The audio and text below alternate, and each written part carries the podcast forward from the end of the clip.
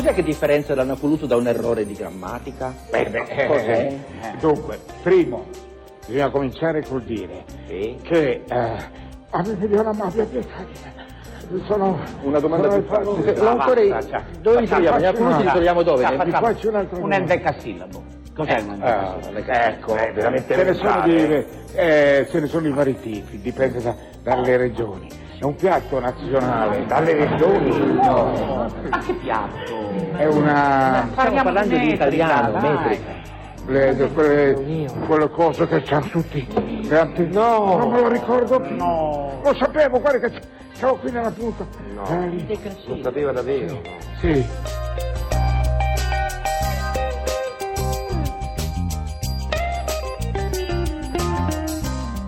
La parola della settimana è neo-italiano.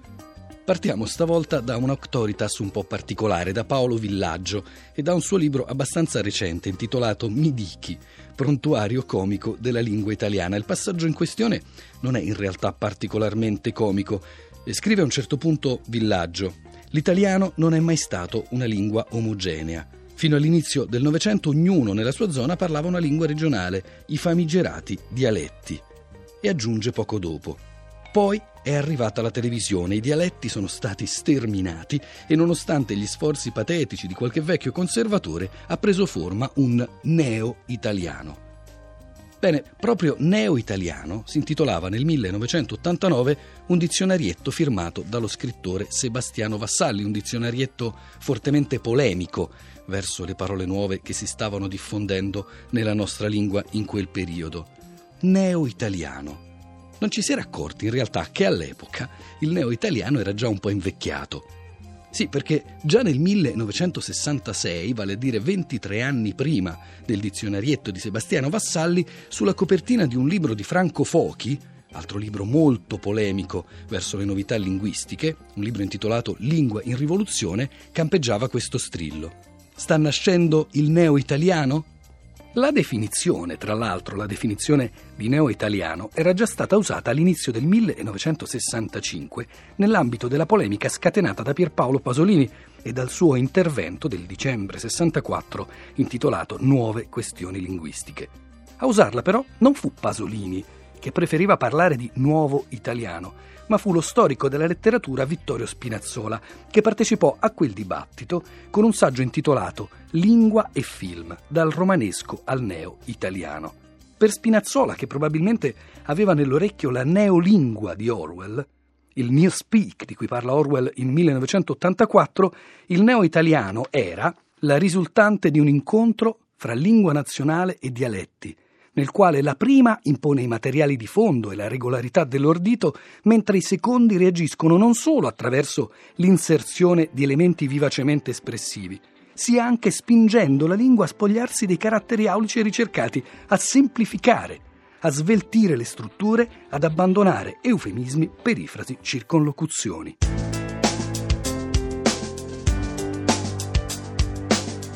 Sostituire vocabolo con psicovita. Mini Prod garantisce non riduzione a 30 grammi, razione cioccolata 1984.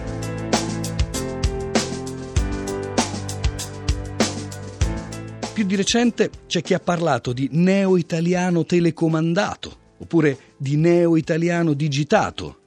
Ma così come negli anni '80 del secolo scorso si era parlato di neo-neorealismo cinematografico e negli anni '90 di neo-neoavanguardia letteraria, oggi si potrebbe forse azzardare un neo-neo-italiano. E c'è chi guarda a tutti questi nei come a un inconfondibile marchio di fabbrica, una sorta di personalissimi segni di riconoscimento di una particolare fisionomia, un po' come quelli di Marilyn o di Robert De Niro. Una sorta, insomma, di bollini blu che garantiscono la novità e dunque la qualità del prodotto. Altri invece questi nei li considerano male, li considerano un orpello un po' vezzoso da Cicisbei, un belletto bellettristico da damine del Settecento. E guarda caso, proprio settecentesca è la prima attestazione di neologismo. Neologismo che già nel 1771 traduceva il francese neologisme. Parola composta di due elementi greci in realtà, neos, nuovo, e logos, parola. Il significato originario, quello però attestato nel 1771, era diverso da quello odierno. Neologismo aveva all'epoca il significato di abitudine a usare parole nuove, un po' insomma come quella neomania, attestata 2 secoli dopo, siamo ormai nel 1972, con il significato di smania nevrotica di novità, ovvero, per citare la definizione che ne dà Claudio Quarantotto nel suo Dizionario del Nuovo Italiano, mania del nuovo in ogni campo e ad ogni costo, che si manifesta anche con l'uso e l'abuso del prefisso o prefissoide neo.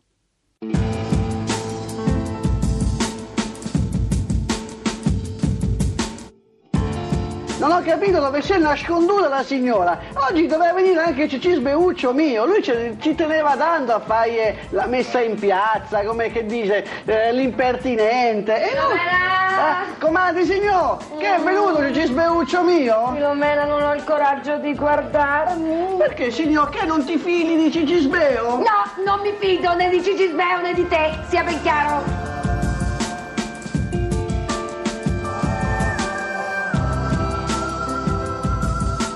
Già nel 1877, alla voce neo del loro lessico della corrotta italianità, Fanfani e Arlia scrivevano così: «Qui non intendiamo discorrere dei nei veri opposticci che le signore si appiccicavano o tuttora si appiccicano sulla faccia o altrove, ma sì bene della voce greca neos, che vale nuovo, recente, che tanto si abusa oggi di, unendola a voci italiane come per esempio i neo Guelfi, i neo Ghibellini, i neo senatori, il neo prefetto».